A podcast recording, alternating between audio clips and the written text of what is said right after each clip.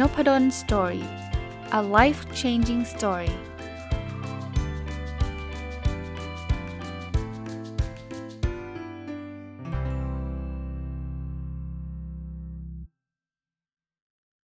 สวัสดีครับ ยินดีต้อนรับเข้าสู่นพดล Story Podcast นะครับ ต้องบอกว่าช่วงที่ผมอัดเนี่ย จะเป็นช่วง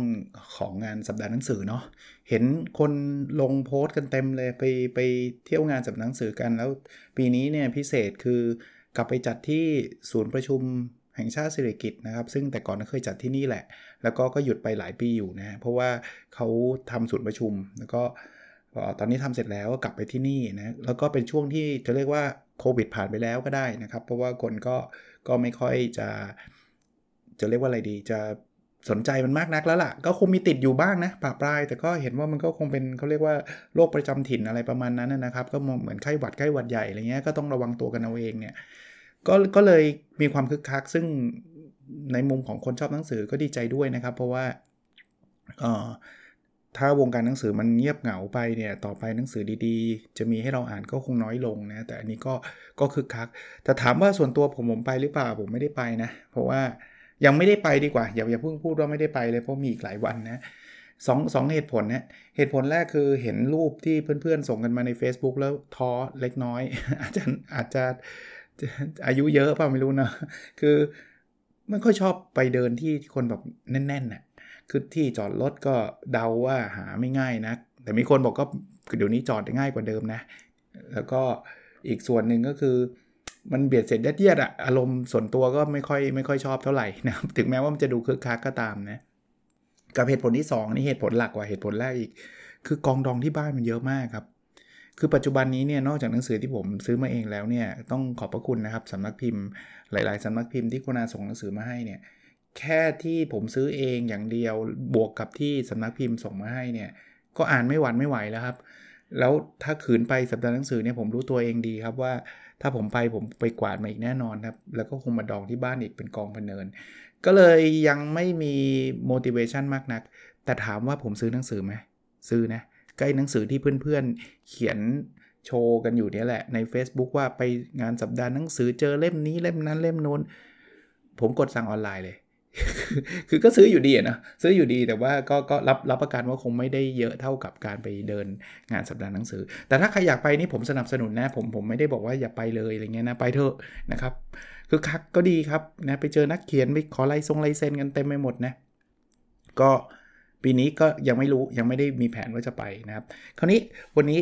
ผมจะพูดหนังสือเล่มหนึ่งครับผมเอาหนังสือชื่อว่าล้มแล้วไงไปต่อนะครับ เขียนโดยคุณท็อฟฟี่แบรดชอว์เนี่ย เล่มนี้ต้องบอกว่าซื้อมาก่อนที่จะมีงานสัปดาห์หนังสืออีกนะครับ ซื้อมาเองนะครับสำนักพิมพ์อะไรไม่ได้ให้มานะครับ ผมซื้อมาเองคราวนี้ซื้อมาแล้วก็อ่านว่าผมเป็นแฟนคลับคุณทอฟฟี่นะคุณทอฟฟี่เนี่ยหลายเล่มละที่ผมซื้อมาผมว่าคุณทอฟฟี่เนี่ยเป็นคนเขียนหนังสือได้ได้น่าอ่านมากนะครับ มีข้อมูลข้อมูลมีมีเกตเล็กเกตน้อยให้อ่านเยอะมากนะเล่มนี้ก็สไตล์แบบเขียนเป็นบทความทั้งหมด 25 บทความนะแล้วก็มีเรื่องราวมีสตอรี่มีอะไรต่างๆ เยอะมาก ผมก็เลยถอดมาเป็นบทเรียนแล้วกัน ก็ไม่รู้ตอนหนึ่งจะครบปะนะ ถ้าไม่ครบก็ 2 ตอนก็ได้นะมียี่ห้าบทก็ประมาณ 25 บทเรียน แต่ผมไม่ได้ไล่ว่า 1 บท 1 บทเรียนแบบนั้นนะ ไม่อาจจะไม่ได้ไล่เป๊ะๆแบบนั้นนะ แต่ว่าเขียนสรุปมาใน Facebook ส่วนตัวแปะไว้แล้ว แต่ก็คิดว่าคนฟังนบุดลสตอรี่ก็อาจจะสนใจนะครับ เอาเริ่มต้นเลย ข้อแรกที่ผมเขียนว่านะมาจากหนังสือเล่มนี้นะบอกว่าเป้าหมายที่ยิ่งใหญ่เนี่ยไม่ใช่เป้าหมายที่เราทำได้แล้วเรามีความสุขคนเดียว แต่เป็นเป้าหมายที่เราทำได้แล้ว มีคนจำนวนมากมีความสุขไปกับเราด้วยเฮ้ยผมชอบผมชอบแนวคิดนี้นะคือจริงเนี่ยแค่เราตั้งเป้าแล้วเรามีความสุขคนเดียวมันก็มันก็ดีนะ มันก็ไม่ได้ผิดอะไรนะ เช่น ผมอยากรวยอย่างเงี้ยเออถ้าเกิดผมอยากรวยแล้วผมรวยเนี่ยผมก็มีความสุขก็ไม่ได้ผิดอะไรใช่ไหมมันก็เป็นเป้าหมายที่ดีแล้วก็ทำให้เราดีใจใช่ไหมแต่เป้าหมายที่ใหญ่กว่านั้นคือ ผมอยากรวยแล้วผมจะได้เอาเงินเนี่ยไปช่วยคนอีกเป็นล้านคนอย่างเงี้ยผมว่าพอเรารวยมากๆแล้วเราเรามีโอกาสได้ไปช่วยคนเป็นเป็นเเป็นละล้านคนเนี่ยมันจะทำให้เราแบบมีความสุขเป็นอีกละล้านเท่าเลยนะสำหรับผมเป็นแบบนั้นนะไม่ได้แปลว่าเรารวยแล้วเราต้องเอาเงินทั้งหมดที่เราเรามีไปช่วยคนทั้งหมด โดยไม่เหลือเงินเหลือไว้เลยไม่ใช่นะครับ แต่ว่าแทนที่เราจะมีเงินเป็นแบบหมื่นล้านอยู่ในแอคเคาท์เราเฉยๆมันคงไม่ไม่ค่อยมีความสุขมากสักเท่าไหร่แล้วล่ะ หมื่นล้านเป็น 1 1 0 0 0 ล้าน อีก 1,000 ล้านที่เพิ่มขึ้นมามันก็คงเฉยๆมั้งผมก็ไม่ไม่ไม่รู้คนที่เขารวยระดับหมื่นล้านเขาจะรู้สึกยังไงนะแต่ว่าจากงานวิจัยเขาก็พูดนะว่า พอมันเกินมาถึงจุดหนึ่งเงินที่เพิ่มขึ้นมันไม่ค่อยส่งผลกับความสุขเราเท่าไหร่ แต่แทนที่จะเอาเงินเก็บไว้ในบัญชีเนี่ยแบ่งออกมาครับ แล้วก็ไปช่วยเหลือคนยากคนจนคนป่วยคนคนอะไรต่างๆ นานาเนี่ยผมว่านี่คือเป้าหมายที่ยิ่งใหญ่นะชอบมากนะครับ อันนี้อันที่ 1 อันที่2เนี่ยหนังสือเล่าถึงบริษัทชื่อบีโคนะบริษัทบีโคเนี่ยเป็นบริษัทที่ให้โอกาสคนพิการทำงานนะครับเขามีเขามีมีความแปลกใหม่คือปกติเนี่ยยังเก่งนะเขาก็ให้โอกาสคนพิการทำงานไม่กี่เปอร์เซ็นต์ใช่ไหมแต่บริษัทนี้รับเยอะมาก รับกว่าคนปกติอีกนะ ที่เจ๋งวันนั้นครับเขาบอกว่าประกาศเลย บอกว่าถ้าบริษัทไหนบริษัทอื่นๆนะอยากได้คนเก่งๆของเราไปนะเอาไปได้เลย คือคนพิการทำงานเก่งๆ มีเยอะนะ บอกเลยมาดึงตัวเลย steal employee เราได้เลยนะ steal staff เราได้เลย steal คือขโมยมาเลย ปกติถ้าถ้าเป็นองค์กรทั่วไปเนี่ย เราคงไม่อยากให้คนเก่งๆเราไปอยู่บริษัทอื่นถูกปะแต่องค์กรเนี้ยคือเปิดโอกาส เพราะนั้นเนี่ยแต่คนคนคนพิการเขาอาจจะไม่ไปก็ได้นะ แต่เขาก็จะมีโอกาสมากขึ้น ก็เป็นคนเป็นเป็นบริษัทที่ยิ่งใหญ่นะยิ่งใหญ่ในในมุมเหมือนข้อที่1อะ คือเขาทำให้คนจำนวนมากมีความสุขนะเขาไม่ได้เน้นแค่ว่ากำไรมากที่สุดอย่างเดียวนะข้อที่3นะเวลาเราเจออุปสรรคเนี่ยอย่างเช่น เราไปสมัครงานสมัครงานแล้วคนปฏิเสธเรา เราไปขอกู้แล้วเขาไม่ให้กู้ เราทำโครงการคนก็ไม่สนใจอะไรเงี้ยแทนที่เราจะล้มเลิกให้เราพูดกับตัวเองว่าแล้วไง ผมว่ามาจากภาษาอังกฤษคือ so what อะคือแล้วไง คือคือก็ต้องทำต่อนะครับ อุปสรรคมันก็มีไว้แค่เป็นทางกั้นให้เราเดินผ่าน มันก็จะมีอุปสรรคยากอุปสรรคง่าย ถ้าเราเดินไม่หยุดนะ เราก็จะก้าวข้ามผ่านมันได้ทั้งนั้นนะ ถ้ามันผ่านไม่ได้ก็เลี้ยวอ้อมนะครับ อะ มาข้อที่4นะถึงแม้ว่าจะมีคนปิดโอกาสเรา เช่น อย่างที่บอกสมัครงานแล้วเขาไม่รับทำโปรเจกต์แล้วไม่มีคนสนใจทำทำเทรนนิ่งไม่มีใครเข้าเรียน หรืออะไรก็แล้วแต่มีปิดโอกาสนะ เราก็ทำอะไรเขาไม่ได้ใช่ไหมเพราะเขาก็เขาก็ไม่สนใจเราอะแต่สิ่งที่เราทำได้คือเปิดโอกาสให้ตัวเองครับ แปลว่าถ้าทำนี้ไม่ work เราลองเปลี่ยนวิธีการใหม่ไหมเราลองใช้วิธีการใหม่ไหมเราลองเปลี่ยน product ไหมเราลองเปลี่ยนบริการไหมเราถ้าเราเปิดโอกาสให้ตัวเองเนี่ยเราจะทำต่อไปได้เรื่อย ๆ หนังสือเขียนไว้ครับบอกว่าคนที่จะหยุดโอกาสเราได้สนิทคือตัวเราเองเท่านั้น คือถ้าถ้าเมื่อไหร่กันเราพูดกับตัวเองว่าฉันพอแล้วฉันไม่ไหวแล้วฉันเลิกแล้วล่ะ นั่นคือการหยุดโอกาสตัวเองอย่างสนิท นะครับมีมีคนเดียวเท่านั้นนะครับ คนอื่นเนี่ยทำได้แค่ว่าปฏิเสธโอกาสหลาย ๆ อย่างให้กับเราเท่านั้นเอง แต่ถ้าเราไม่ปิดโอกาสตัวเอง เราก็จะไปหาโอกาสใหม่ ๆ ได้เสมอ ข้อ 5 ครับ ข้อนี้ผมก็ชอบนะเขาบอกว่าตอนล้มเนี่ยเราไม่ค่อยได้ตั้งใจหรอก มีใครมั้งที่ที่เดินเดินอยู่แล้วตั้งใจล้มไม่มีเนาะ แต่ตอนรอนตอนลุกเนี่ยเราต้องตั้งใจลุก คือถ้าเกิดเราล้มแล้วเราไม่ลุกเลยเนี่ยเราก็จบอยู่ตรงนั้นใช่ไหมเราก็ไปไหนไม่ได้ เราต้องใช้แรงใช้ความพยายามนะเคยล้มไหมฮะล้มแล้วเจ็บนะ แต่ผมไม่ได้บอกว่าล้มแล้วต้องรีบลุกทันทีใช่ไหมบางทีรีบลุกทันทีไม่ดีกับร่างกายเราด้วยนะ ต้องค่อยๆนะแต่เราจะต้องตั้งใจเราถึงจะลุกขึ้นมาได้ มันเป็นคำเปรียบเปยเวลาเราผิดหวังนะครับ ตอนผิดหวังเราตั้งใจผิดหวังไหมไม่หรอกครับ เราทำธุรกิจแล้วเจ๊งเราตั้งใจเจ๊งไหมก็ไม่อีกอะ แต่ว่าเจ๊งแล้วทำไงต่อนั่นแหละครับ นั่นนั่นต้องอาศัยความตั้งใจนะครับ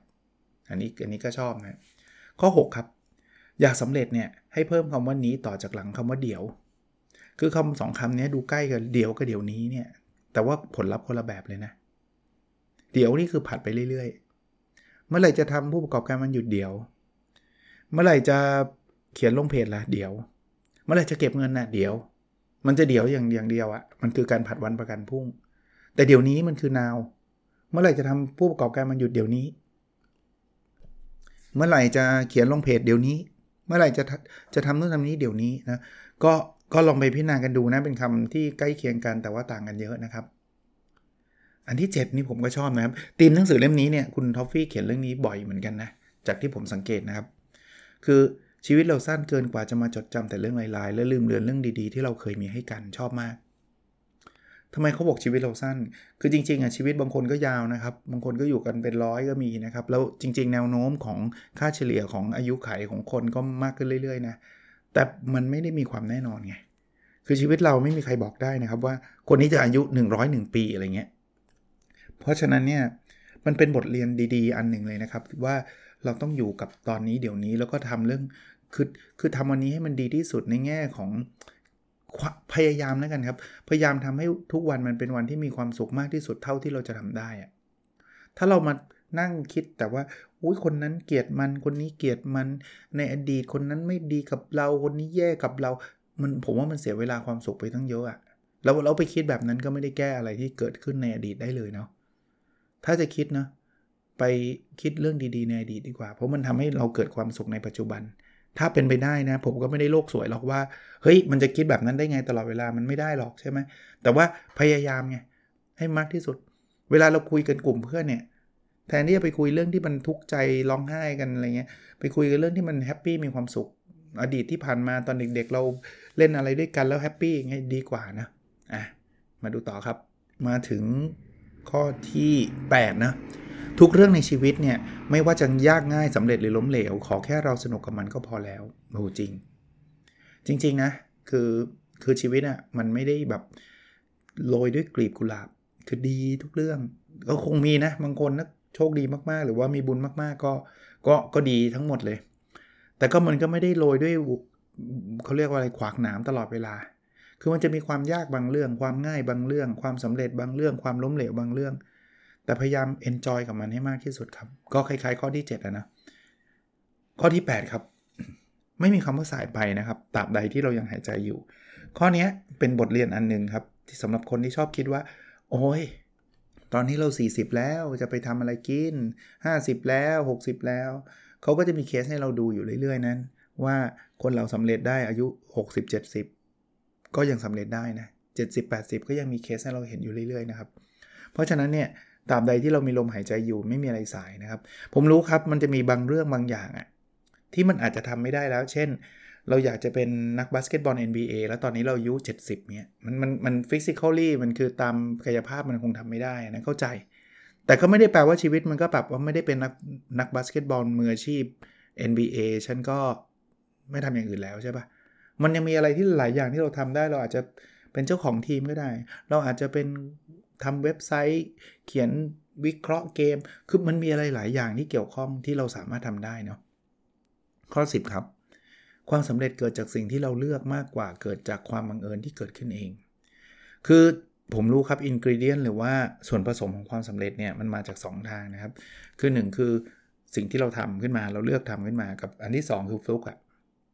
แต่อันที่2เนี่ยเราจัดการมันไม่ได้ใช่ปะความบังเอิญเนี่ยที่แบบฟ้าประทานอยู่ดีๆ ก็ เขาก็ชอบเราอยู่ดีๆ เขาก็เอาเงินมาให้เราเนี่ยไอ้ไอ้เนี้ยมันมันมันถ้ามันเกิดขึ้นกับเราก็ดีครับ แต่เราไปจัดบริหารจัดการเราไม่ได้ใช่ไหมเพราะฉะนั้นที่คุณท็อฟฟี่เขียนว่ามันเกิดจากสิ่งที่เราเลือกมากกว่าเพราะอะไร เพราะเราบริหารจัดการเราได้ไง เพราะนั้นถ้าเราถ้าเราเก่งจริงๆนะเดี๋ยวโอกาสมาใหม่เงี้ย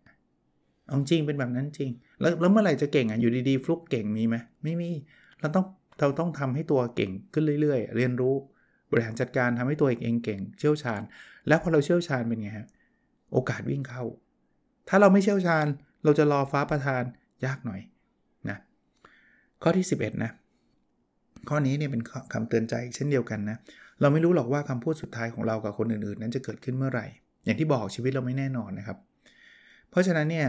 คำพูดที่เราคุยคุยกันไม่ว่ากับคุณพ่อคุณแม่กับ ภรรยาสามีกับลูกๆ กับพี่น้อง กับเพื่อนสนิทกับอะไรก็ตามเนี่ยนะเขาบอกว่าให้เราบอกแต่สิ่งดีๆ ต่อกัน แสดงออกถึงสิ่งดีๆ ให้แก่กันในวันที่เรายังมีโอกาส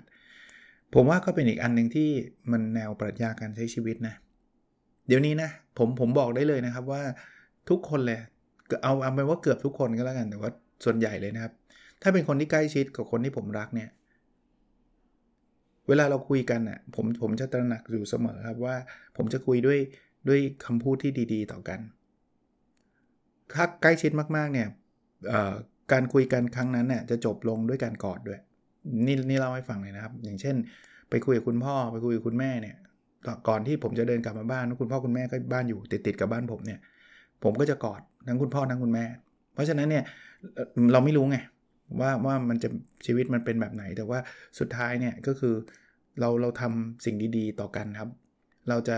เราจะเขาเรียกว่าทำไรายได้ที่ที่ทำให้ทั้งสองฝ่ายมีความสุขพยายามทำนะครับ โอเค ข้อที่ 12 นะครับ คว้าโอกาสในจังหวะที่ถูกต้องครับ และเมื่อได้โอกาสนั้นมาแล้วทุ่มเทให้สุดตัวชอบอันนี้ คือจังหวะที่ถูกต้องคงไม่มีใครรู้เนาะ ว่ามันจะมันจะมาเมื่อไหร่โอกาสมันไม่ได้มาให้เราเลือกเสมอนะ แต่ว่าถ้าเราเตรียมพร้อม แล้วเราคิดว่าเราพร้อมแล้วแล้วแล้วมันมีโอกาสเนี่ยลุยนะครับแต่ไม่ต้อง perfect นะ บางคนเนี่ยชอบแบบว่า เอ้ย ไม่เอายังไม่พร้อมยังไม่พร้อมมันไม่มีคำว่าพร้อมแบบ perfect อะแต่เมื่อไหร่ก็ตามที่เราคิดว่ามันมันมันมันใช่ละคว้า พอคว้าแล้วอย่านั่งเฉยๆนะ โอกาสนานๆมาทีนะ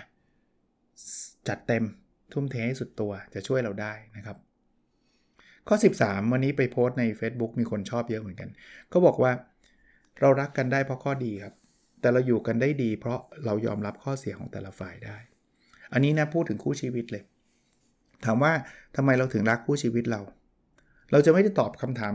พูดในเชิงว่า เพราะฉันทนข้อเสียเขาได้ใช่ปะเวลาเราเราเจอแฟนเนี่ยเราเราจะต้องบอกว่า เพราะเราชอบว่าเขาหน้าตาสวย เราชอบว่านิสัยเขาดี เราชอบเพราะว่าเขาอบอ้อมมารี เราชอบเพราะเขาสนุกเห็นไหมเราชอบเขาเพราะเขาดีทั้งนั้นเนี่ยไม่มีใครบอกว่าชอบเขาเพราะว่าเราทนข้อเสียเขาได้ใช่ปะไม่ใช่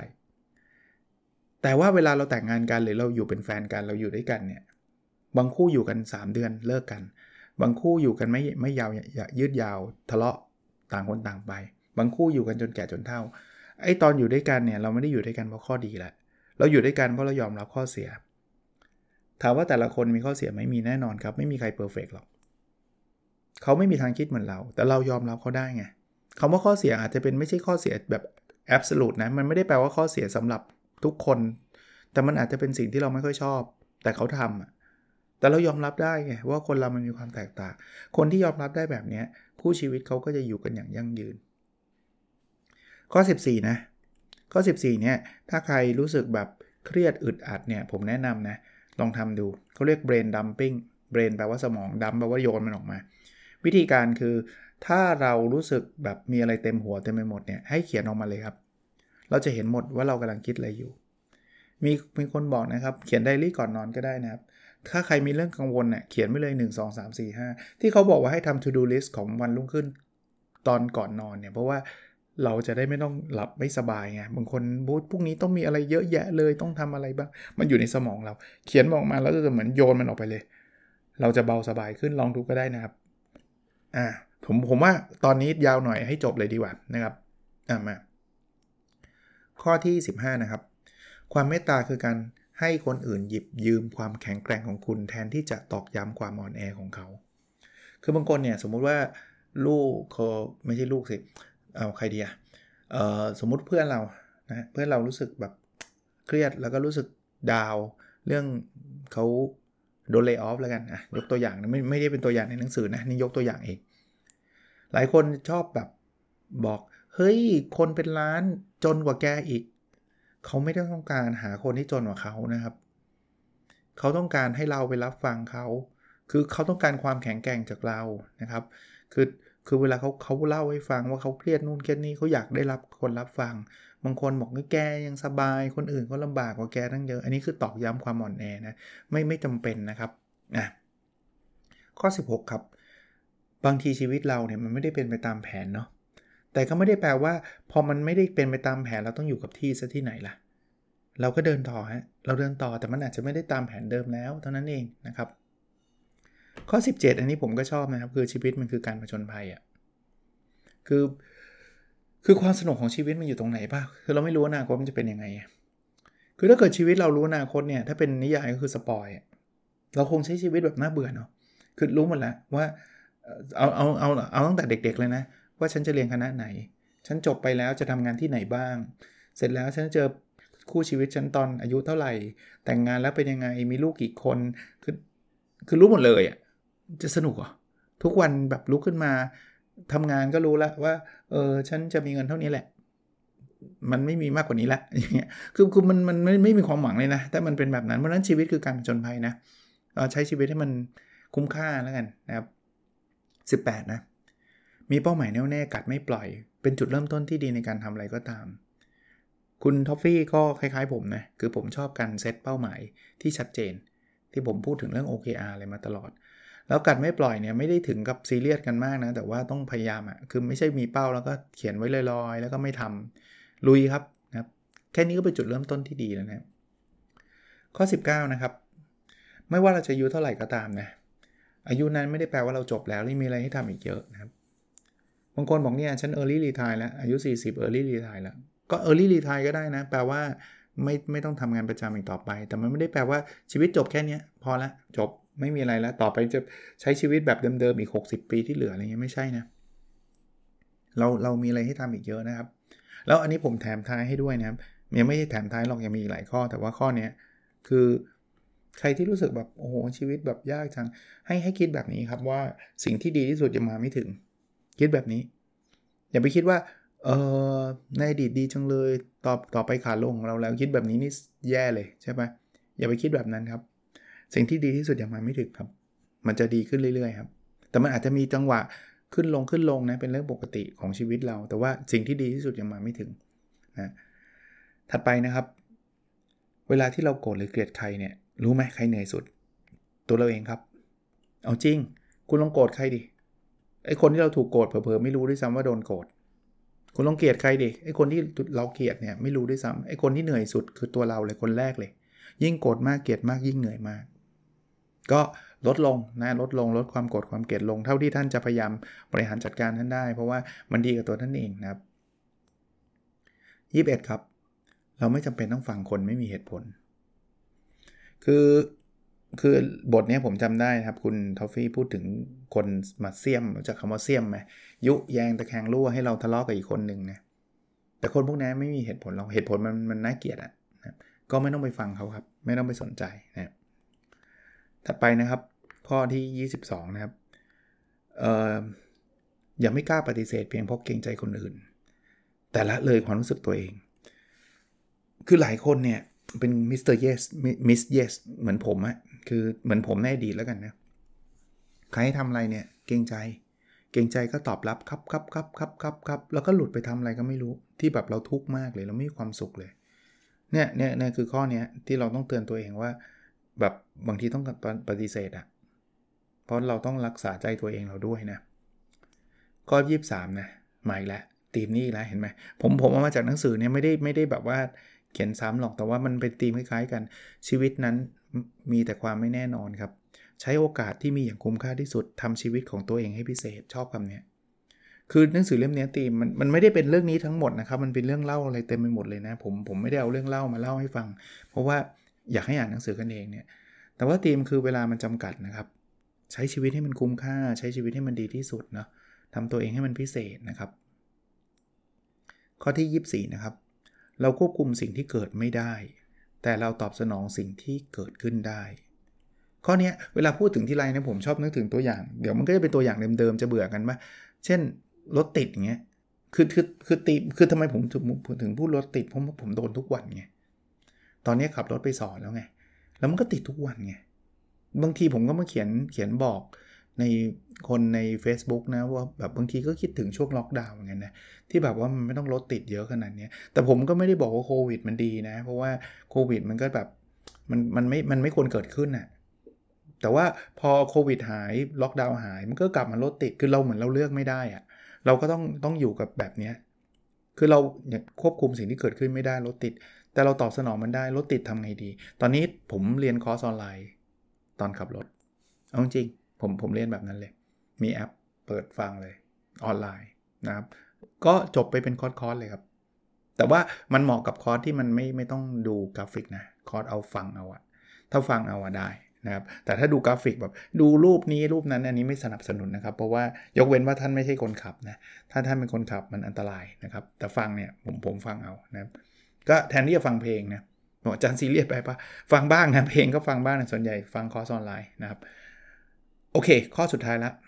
25 ใช้ความหวังและความพยายามไปยังสิ่งที่คุ้มค่าครับ ให้คิดแบบนี้ ความหวังและความพยายามเนี่ยเป็นสิ่งที่มันมีอยู่อย่างจำกัดนะครับ เพราะฉะนั้นเนี่ยเราถ้าไปใช้กับสิ่งที่มันไม่คุ้มค่า ไม่ควรหวังไม่ควรพยายาม แล้วเราไปหวังไปพยายามก็ ก็เหนื่อยฟรีเหนื่อยเปล่าเอางี้แล้วกัน ก็คิดก่อนว่าอะไรมันคุ้มไหมนะครับ ซึ่งคำว่าคุ้มแต่ละคนก็ไม่เหมือนกันอีกแต่ลองคิดว่า ความหวังความพยายามเรามีจำกัด เราจะไปหวังกับสิ่งไหนดีอะเราจะไปพยายามกับสิ่งไหนดีนะครับ โอเค จบจนได้นะครับเออแต่ไม่ได้เร่งจบนะครับ คิดว่าอยากให้มัน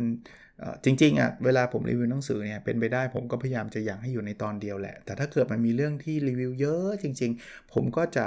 พยายามสปลิตเพราะว่าก็ไม่อยากที่จะให้มันมันแบบไปรีบพูดให้มันจบๆไปเงี้ยนะครับ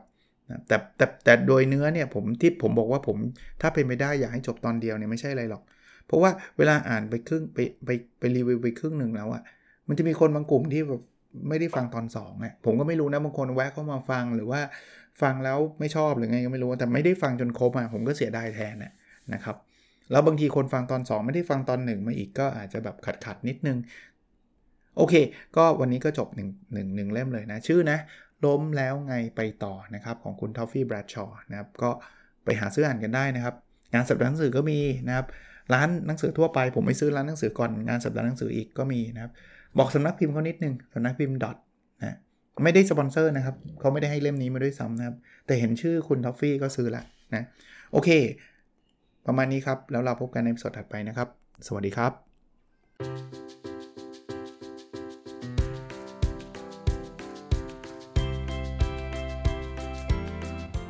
n o p a d o n Story a life changing story